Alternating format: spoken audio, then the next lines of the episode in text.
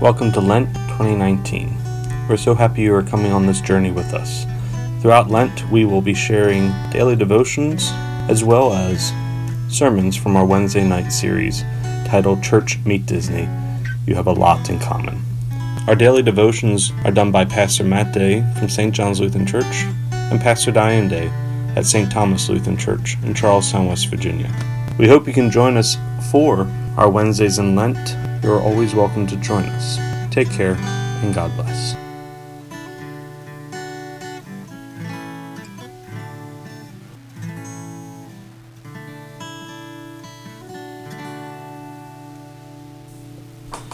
Good morning, St. John's. Good morning, St. Thomas. I have your devotion for Tuesday, March 19th.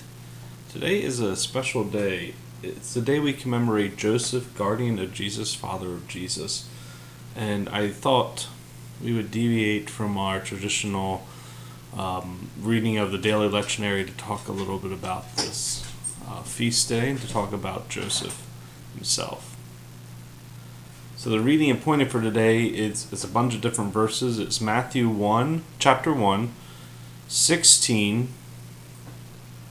18 to 21, and then verse 24.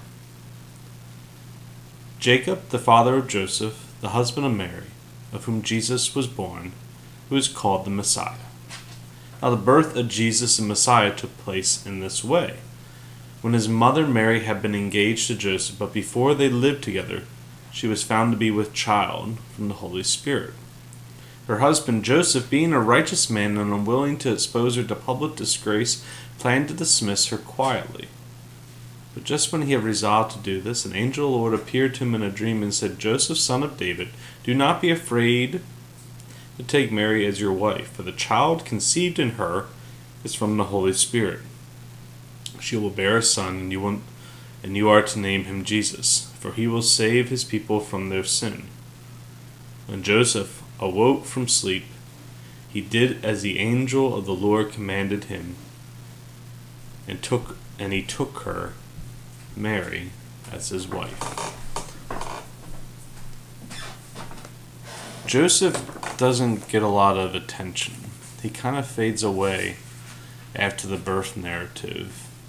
Matthew really has him doing the most. Where in Luke's gospel, it really focuses on Mary, which, quite frankly, she did all the hard work, right? She should get some credit. She should get some face time. Matthew's gospel talks about Joseph and there's a whole lot of theories why. That's not really relevant right now for devotion. But I think it's important to remember that Joseph was a part of Jesus' life and played an influential role in, in Jesus' upbringing. Think of it like this Where did Jesus learn his compassion? Where did Jesus learn how to be who he was, how to speak, how to act, how to think. He had good role models.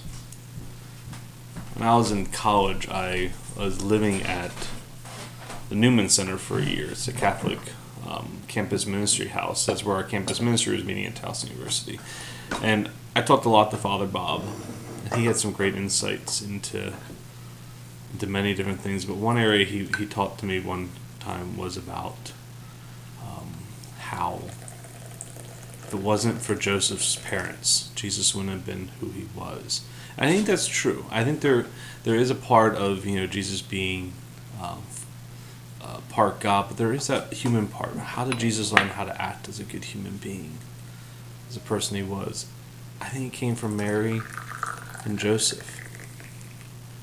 What's sad is after the birth, Joseph kind of fades away, and a lot of people have theorized it was Joseph much older than Mary and he died? Um, why is he not talked about by the Gospels? There's a whole lot of things we don't really know. Hollywood has portrayed it as um, Joseph dying. I seen I saw one movie where it's right before Jesus goes out into his ministry that Joseph dies and Jesus is weeping at his tomb.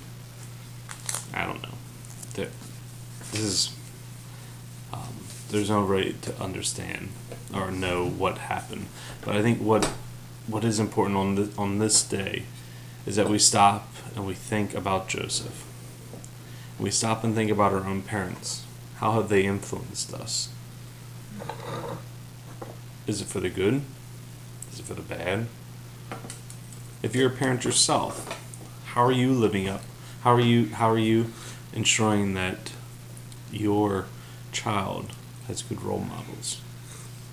You being the chief role model. What role models are you placing in their life? And if you don't have kids, how are you helping to bring up the next generation of people, of pastors, of, of leaders in our church? How are you being a, a mentor to maybe not just a kid, but to anyone? A young adult, an older adult. Think about these things. Joseph helped change the world by being a good father to, to Jesus.